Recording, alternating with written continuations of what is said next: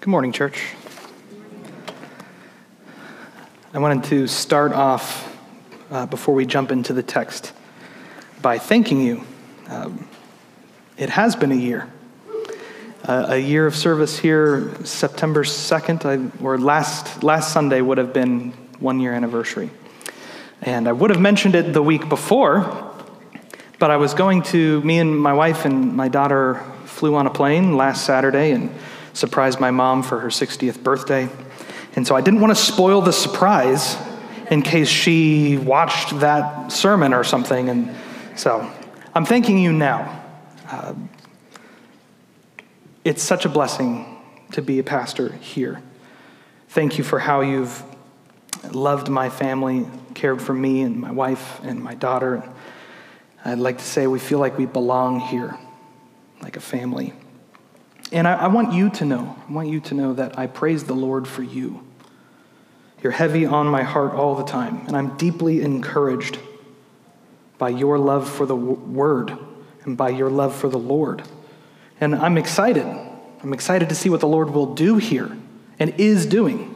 I'm excited by the many ways the Lord is moving in our congregation and in, in your hearts individually.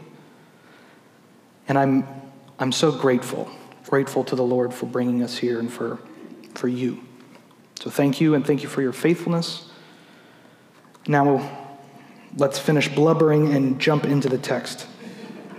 This week, we wrap up the book of Micah, as we've mentioned. So let's open up to Micah chapter 7. We'll be reading verses 11 through 20. Let's stand together and read that. Micah chapter 7, verses 11 through 20. This is the word of the Lord. A day for the building of your walls. On that day, the boundary shall be far extended. And in that day, they will come to you from Assyria and the cities of Egypt, and from Egypt to the river, from sea to sea, and from mountain to mountain. But the earth will be desolate because of its inhabitants, for the fruit of their deeds. Shepherd your people with your staff the flock of your inheritance who dwell alone in a forest. In the midst of a garden land, let them graze in Bashan and Gilead, as in the days of old. As in the days when you came out of the land of Egypt, I will show them marvelous things. The nations shall see and be ashamed of all their might. They shall lay their hands on their mouths, their ears shall be deaf. They shall lick the dust like a serpent, like the crawling things of the earth. They shall come trembling out of their strongholds. They shall turn in dread to the Lord our God, and they shall be in fear of you. Who is a God like you, pardoning iniquity and passing over transgression for the remnant of his inheritance? He does not retain his anger forever, because he delights in steadfast love. He will again have compassion on us. He will tread our iniquities underfoot. You will cast all our sins into the depths of the sea. You will show faithfulness to Jacob and steadfast love to Abraham, as you have sworn to our fathers from the days of old. Please be seated. And let's pray.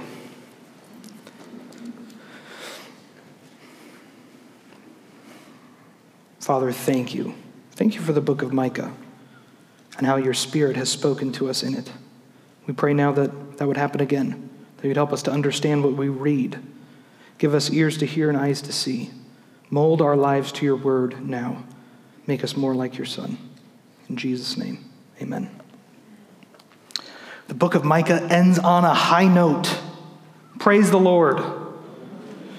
Micah places a great emphasis throughout the book on the character of God. Have you noticed that?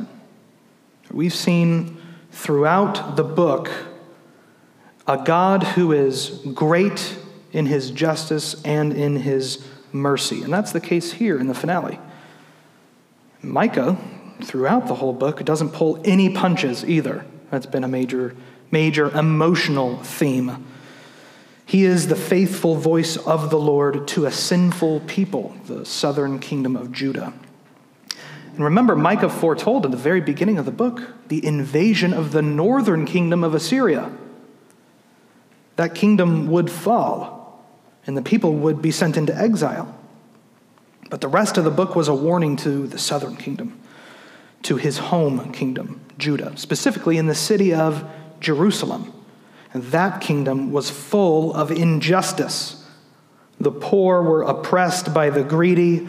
The leaders of Israel took advantage of their people like cannibals, he says. The priests and the prophets only sought to make money from their offices. Things needed to be made right. And God promised it would be. In fact, He promised He would be the one to bring justice, He would set things right. So, chapter 6 was a lawsuit from God against His covenant breaking people. Remember, they broke the covenant they made with God by treating each other horribly. God said, Can I forget any longer? The answer was no. So he would strike them with a grievous blow, his judgment. Because God is a God of justice, he puts things right. He does not acquit the wicked man or close his eyes to the sin of the oppressor. Praise the Lord. God is a God of justice. But throughout the book, we've also seen that God is a God of great mercy. In chapter 2, right after the denunciation of the oppressive leaders in Judah, a promise of judgment, we read in verse 12 I will surely assemble all of you, O Jacob. I will gather the remnant of Israel. In chapter 4, verse 7, again, after a long denunciation in chapter 3, we hear, And the lame I will make the remnant, and those who were cast off a strong nation, and the Lord will reign over them in Mount Zion from this time forth and forevermore. God is not an angry God who delights in punishing his people, even though he is a God of justice. He's a merciful God. And this week, in verse 18, we find out exactly what he delights in. He delights in steadfast love. God is a merciful God, and that is how the book of Micah ends. In our text today, God shows his steadfast love and faithfulness in four ways. First, he shows it by assembling his people. Verses 11 and thir- through 13 are a promise. Micah takes us into the future with the repeated phrase, in that day. A day for the building of walls. In that day, the boundary shall be far extended. In that day, they will come to you. You'll remember that phrase from chapter 4 when God makes promises about the future. Chapter 4, verse 6 says, In that day, declares the Lord, I will assemble the lame and gather those who've been driven away. This verse here, these verses 11 and 12, are echoes of that verse. A day for the building of walls. That's a triumphant start to a message. And no doubt Micah is looking forward to the time of Nehemiah, the great leader of Israel, who was sent back to the promised land, to Jerusalem, from Persia to oversee the reconstruction of Jerusalem's walls. Hidden within this exclamation, this victorious exclamation, is a reminder that the walls will be torn down. Jerusalem would indeed fall, and the people of Judah would be exiled. But that's not the end for the people of God. God always keeps his side of the covenant, and he will restore his people. The walls will be rebuilt again. But it's even greater than that. That's not the only promise. The boundaries will be extended. There is restoration for the people of God, and there is greater blessing. Things will be better than they were. It's unclear in verse 12 who exactly is coming from Assyria and Egypt and from rivers and from mountains. But if we see this verse as an echo of verse 4, chapter 4, verse 6, rather, then it's most likely the people of Israel returning from exile. They're coming from their scattered places back to the promised land. They're returning home, experiencing God's blessing. But it could also be people from other nations like Egypt and Assyria turning to the Lord and coming to worship Him. We also saw that in chapter 4. You remember? The nations turning to God and telling each other, let's go up to His house. It could also be a description of the extension of the borders of Israel, stretching from north to south and east and west, boundless.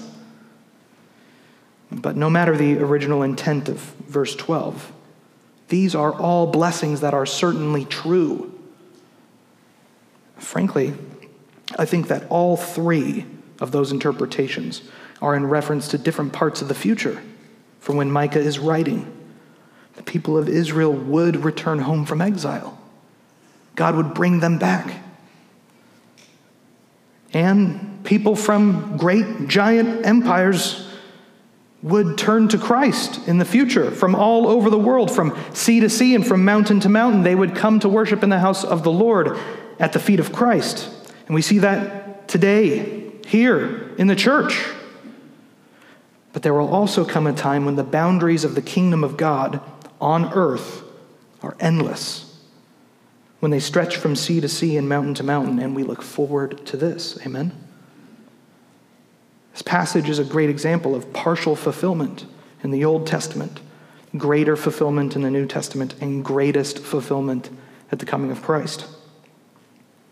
But verse 13 sits as a reminder for each fulfillment.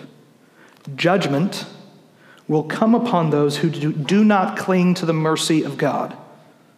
In chapter 6, we read that God would make his people a desolation. And here that word is repeated the earth will be desolate. That's the case with all of the nations who reject him. Apart from the, the kingdom of God, the earth is a desolation, a wasteland, a useless place. Only in the kingdom of God is there life and prosperity. So, verse 12 is a great reminder. In that day, they will come to you.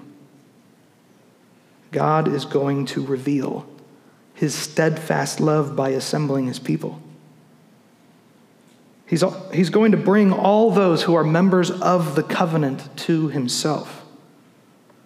And this reminds me of one of my favorite verses in all of the Bible, John 6 37, which says, Jesus speaking, All that the Father gives me will come to me, and whoever comes to me, I will never cast out. It's a statement of assurance. Those who belong to Christ will never be cast out. Praise the Lord. I think that's a great way to summarize the book of Micah. Although God chastises his people, he does not reject them. Although God purifies and sanctifies his people, he does not cast them out.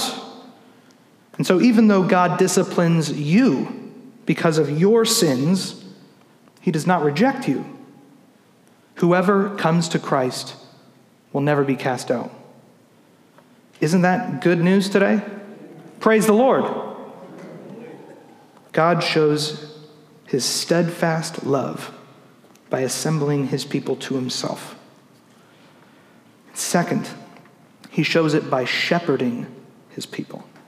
Shepherd your people with your staff, the flock of your inheritance, verse 14, who dwell alone in a forest in the midst of a garden land. Let them graze in Bashan and Gilead as in the days of old.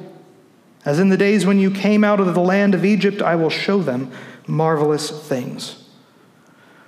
Verse 14 starts a prayer, Micah's prayer, that lasts from here to the end of the book. So, Micah, representing all of God's people, pleads for God's faithfulness in full assurance that he will see God's faithfulness. Micah desires to see God shepherd his people.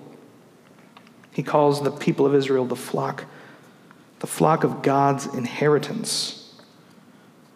Shepherding means a lot to Micah, and it means a lot to his hearers. Shepherding imagery is used in every hope section of the book. You'll recall it, it keeps coming up, especially when good things are happening. So, the first hope section was all the way back in chapter 2. And in verse 12, God gathers his people. And then the next one was in chapter 4. Chapter 4, verse 6, God assembles the lame. And of course, in chapter 5, verse 4, we learn that the Messiah would shepherd his people. God is pictured as the divine shepherd who gathers his people and keeps them safe. And here in verse 14, Micah asks the Lord to bring his people to good pastures. At the time of Micah's prayer, the people truly were in desolate places. The ESV, I don't think, does a perfect job here with, with verse 14.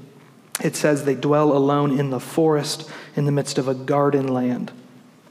The New Living Translation, I think, is actually a little bit closer to Micah's meaning when it says, though they live alone in a thicket on the mount uh, on the heights of Mount Carmel. Now, I'm, I'm no shepherd, all right, but I know that a thicket is not the best place for a flock of sheep. Neither is the top of a mountain. Micah sees the current situation of the people of God like a flock of sheep lost in a thicket on the top of a mountain. That's a good way to describe the nation of Judah right now. Lost sheep, far from where they should be, far from where is good for them, far from where God intended them to be. And so Micah asks the Lord to let them graze in Bashan and Gilead, as in the days of old. Gilead and Bashan were both places on the other side of the Jordan River, the, the east side of the Jordan River. When the people of Israel crossed over the Jordan, when they received their inheritance, the, the promised land led by Joshua, you remember that Reuben and the half tribe, tribe of Manasseh wanted to stay on that side, the east side of the river. They went and they fought with the people of Israel to conquer the land, and then their inheritance was on the east side of the river, so they went and lived there. They wanted the land of Bashan and the city of Gilead.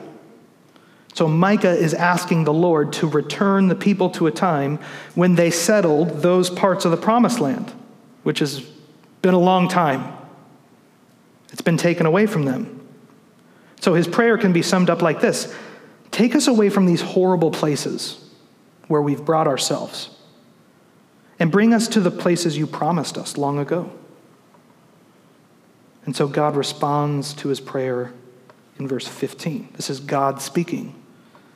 As in the days when you came out of the land of Egypt, I will show them marvelous things. In his response, God goes even further back further back than the crossing of the Jordan. He will shepherd them. He will bring them out again, just like he did in the Exodus. And he will show them great and marvelous things like he did at that time. Remember the Exodus that Micah has brought up in the book before is the great salvation event of the Old Testament. It was the cornerstone of the covenant between God and the people of Israel. And he promises them here a second Exodus, a new salvation, then, and a new basis of covenant. And that, of course, is Jesus Christ. He is the good shepherd that Micah foretold of in chapter 5. Micah, here in his prayer, provides for us a great example. God is our shepherd. And we call upon him to bring us to safety, to feed us, and to take care of us. And when you find yourself in a place far from God, in a thicket on a mountain, what should you do? Call out to him. A sheep trying to get home by themselves won't be very successful. They need their shepherd, and so it is with us. No matter the shame you feel or the reasons you're in that dark place, Crying out to the shepherd is always the right response. And he is faithful. As our shepherd, he wants to bring us to himself. Jesus calls himself the good shepherd in John 10 11. The sheep know the shepherd, and the shepherd lays his life down for the sheep. The first promise of verses 11 through 13 is similar to this second promise but with a different emphasis. The first promise had to do with assembling and blessing, gathering from all over and bringing them back. This promise in 14 and 15 has to do with God's tender care and affection for his people. God brings us to himself in Christ because of his great love. He shepherds us to himself, to good places, to blessings that we didn't even ask for. And his response to Micah is helpful for us. Micah asked for God to bring his people back to where they were, God promised to do even more. Do we shrink God sometimes in our expectations of what he'll do? Once again, God goes above and beyond. Third, God shows his steadfast love by subduing the nations. God speaks in verse 15, but verses 16 and 17 are Micah's response to God's blessing. He understands that if Israel is to be brought back to the land, then God would have to take care of their enemies. So verses 16 and 17 say, The nations shall see and be ashamed of all of their might they shall lay their hands on their mouths, their ears shall be deaf. They shall lick the dust like a serpent, like the crawling things of the earth. They shall come trembling out of their strongholds. They shall turn in dread to the Lord our God, and they shall be in fear of you. Israel had been constantly attacked by the nations that surrounded it. Ever since they received the promised land, they were in constant battle against nations that wanted to take it away from them. You recall the, the book of Judges tells of this cycle, right? The people do what's right in their own eyes. And so God gives them over to, to nations around them constantly, time and time again, until they repent and he sends a judge and frees them from those invading peoples. Until this cycle keeps happening until King David, who finally brought peace to the land and his son Solomon was the first king to reign in complete peace. But that was the only time in Israel's history, because after Solomon, the kingdom was always under threat, either from each other, north and southern kingdoms, or from outside. And that culminated in the northern kingdom of Israel falling to the invading Assyrians, and the southern kingdom of Judah falling to the invading Babylonians a hundred years after the land was not full of peace. It was not a peaceful place. It could not be said that nations recognized God's lordship over the earth. But this promise, here in verses 16 through 17, tell us that's exactly what they're going to do in the end. The nations, not just Assyria and Israel's other immediate enemies, but all nations shall see and be ashamed of their might. It's an interesting detail. In the glory of God revealed to them, they'll look at themselves and be ashamed. The nations are a reference to all peoples outside of Israel and Judah. It's everyone not in the covenant. The nations have come up a few times in this book. In chapter 4, verse 2, we read that the nations will be eager to approach the mountain of the Lord. That was an end times picture of glory, something to look forward to when people come to the throne of Christ. But a little later in chapter 4, just a little bit later, we read that the nations were assembled against Jerusalem, eager to defile her. That was the here and now. The nations are decidedly against the people of God. And that's the sense we should understand here. The nations immediately represent those actual nations who were trying to destroy the people of God, like Assyria and Babylon. Micah tells us that they would be made deaf and mute, that they would lick the dust like a snake and crawl before God in fear. Micah prays that the nations would be made speechless that They'd be dumbfounded at Israel's newfound blessing. That they would be in a state of shock and utter humiliation, brought before the king of the universe to kick, kiss his shoe. It's a dramatic picture of utter defeat of the enemies of Israel. But notice they're not brought before Israel's king, they're brought before God. We're told that they will be in the fear of the Lord. And rightly so. As we've learned from the book of Micah, God is a God of justice, and he will not let the imp- uh, oppression and injustice of the wicked slide. This is the case for all people who reject the gospel of Jesus Christ. The nations represent all people outside of the covenant community.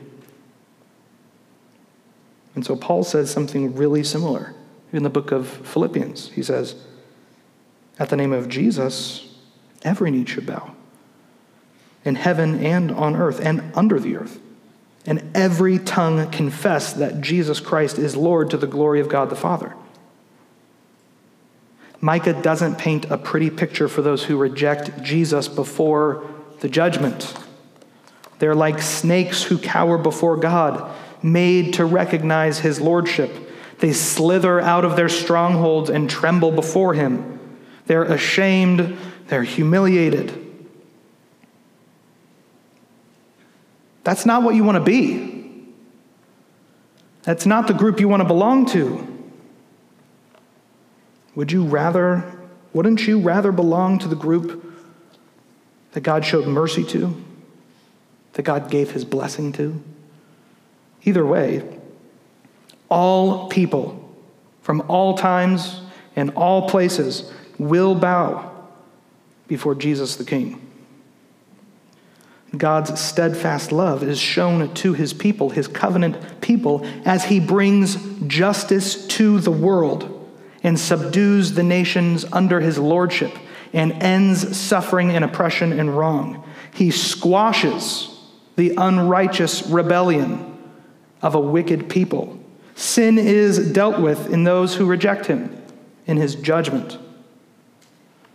But fourth, God will show his steadfast love by forgiving sin. The good news of the gospel is that there is a way to be forgiven for sin. You don't have to be counted among the nations. So we can praise God as Micah does here in verse 18. Who is a God like you, pardoning iniquity and passing over transgression for the remnant of his inheritance? He does not retain his anger forever because he delights in steadfast love. He will again have compassion on us. He will tread our iniquities underfoot. You will cast all our sins into the depths of the sea. You will show faithfulness to Jacob and steadfast love to Abraham, as you have sworn to our fathers from the days of old. Who is a God like you? I love this form of praise, the rhetorical no. There are so many things that we make to be gods in our hearts. That oftentimes we need to be reminded that there really isn't any God like God. There is no God like him.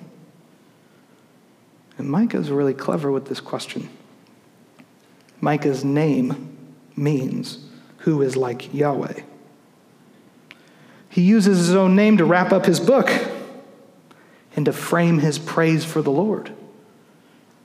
He lists several things that God does that makes him stand out. He pardons iniquity, he passes over transgression. This is forgiveness. If there's something that we've picked up from the book of Micah, it's that we don't really deserve to have our sins forgiven, our sins passed over. We don't deserve to have our sins pardoned. Actually, we might find these words here in verse 18 a bit strange, especially in light of chapter 6. Remember, God said, Shall I acquit the man with wicked scales? And the answer was no. And do you remember all the way back to chapter 2, verse 7, when the false prophets are speaking false hope to the people? They, something, they say something really similar to what Micah says here. They say, Should this be said, O house of Jacob? Has the Lord grown impatient? Are these his deeds? Do not my words do good to him who walks uprightly? But remember that the people weren't walking uprightly. They were oppressing each other, dead in their sin. They weren't following the Lord. They weren't listening to his law. They were excusing themselves of their sins. They gave into the dangerous temptation that God's job is to forgive sins. Throughout the book, we've been presented with a people who are unrepentant and who expect God to forgive them because that's what He does. They didn't want to live in covenant with God and worship Him with all of their lives. They just wanted the blessings that came along with the covenant. They expected God to forgive them no matter their attitudes or their hearts. But that's not how this works. All of chapter 7 should be understood together.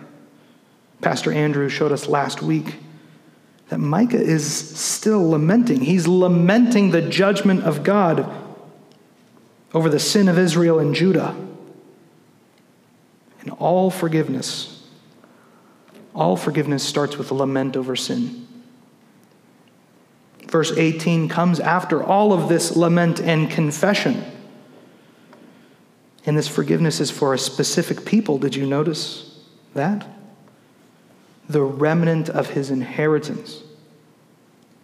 It is for those who belong to him, who have come to him in faith, and who worship him as their God. The remnant is the faithful people of God that he has maintained for himself from the beginning of time until now. There have always been those people who have worshiped God as he's revealed himself. And the, the hope passages of Micah in chapter 2, chapter 4, and here all address the remnant. Hope only belongs to those who have faith in the Lord. The end of verse 18 reveals then the character of God. He does not retain his anger forever because he delights in steadfast love. I've mentioned this steadfast love throughout the sermon. We find this same phrase back in Micah 6 8, the most famous passage of Micah, where God says he desires his people to love kindness. It's the same Hebrew word, which should give us some insight into that passage. It's God's character that we should look like. God delights in steadfast love. He delights in loyal, covenantal, long suffering love that does not let go or ever waver in its confidence. He delights to keep his promises, and he delights to remain faithful to his word and to his people. Did you know that God delights in loving you. He doesn't love you begrudgingly, He doesn't harbor anger or shame against you.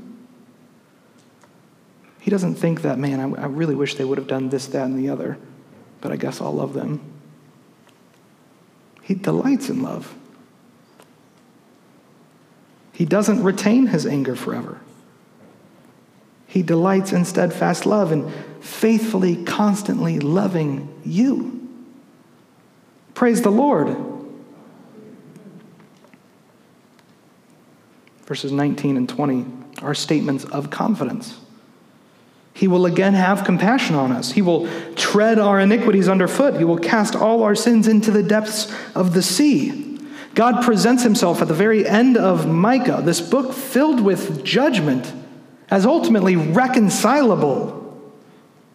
Do we believe that about him? He is a compassionate God. He understands you, and he understands what you've done. But he sees you and he's compassionate toward you. And how is he compassionate? He treads our iniquities underfoot. He subjugates our sin, He defeats it and is victorious over it. I'm reminded of Paul's words in Romans 6. We know that Christ, being raised from the dead, will never die again. Death no longer has dominion over him. For the death he died, he died to sin once for all. But the life he lives, he lives to God. So you must also consider yourselves dead to sin and alive to God in Christ Jesus. And in verse 14, for sin will have no dominion over you. since you are not under law but under grace. For those who have placed their faith in Jesus Christ and who are still today dealing with guilt and condemnation, hear this Jesus Christ has stomped your sin under his foot. He has defeated the enemy, and your sin has been cast into the abyss of the sea. Praise the Lord. Hallelujah. God is faithful. And he shows his steadfast love to us constantly, every day. And that's what Micah latches on to in verse 20. After all the judgment, after all the chastisement, Micah returns to the promises of God. God has made promises to Jacob and to Abraham, and Micah is confident that he will keep them, that he will restore his people. And in the same way, he has made promises to you in Christ. He has promised to deliver you from your sin. He has promised to call you son and daughter. He has promised to give you his Holy Spirit. He has promised to seal you for the day of redemption. And many, many more promises. And so, as we ready our hearts to take communion, let's reflect on those promises and upon the mercy of God. Even though we don't deserve it, he delights in steadfast love. And if you desire to participate in these promises, you can't honestly say you do, then place your faith in Jesus Christ, who paid the price for your sin, and through whom we experience the compassion of God, who stomps our sin underfoot. John says that if we confess our sin, he is faithful and just to forgive our sins and to cleanse us from all unrighteousness. If you've not done that before, take some time now to confess your sin. Place your faith in Jesus Christ. If you are a Christian, as most of you are members of this church, take a moment. Praise the Lord for his mercy, reflecting upon where you were and where you've come, and how great God's mercy has been toward you, his grace in Jesus Christ. The fact that your sins indeed have been stomped underfoot. Amen? Amen. Let's joyously come before the table now with that in mind. Let's pray. Ushers, you can make your way forward.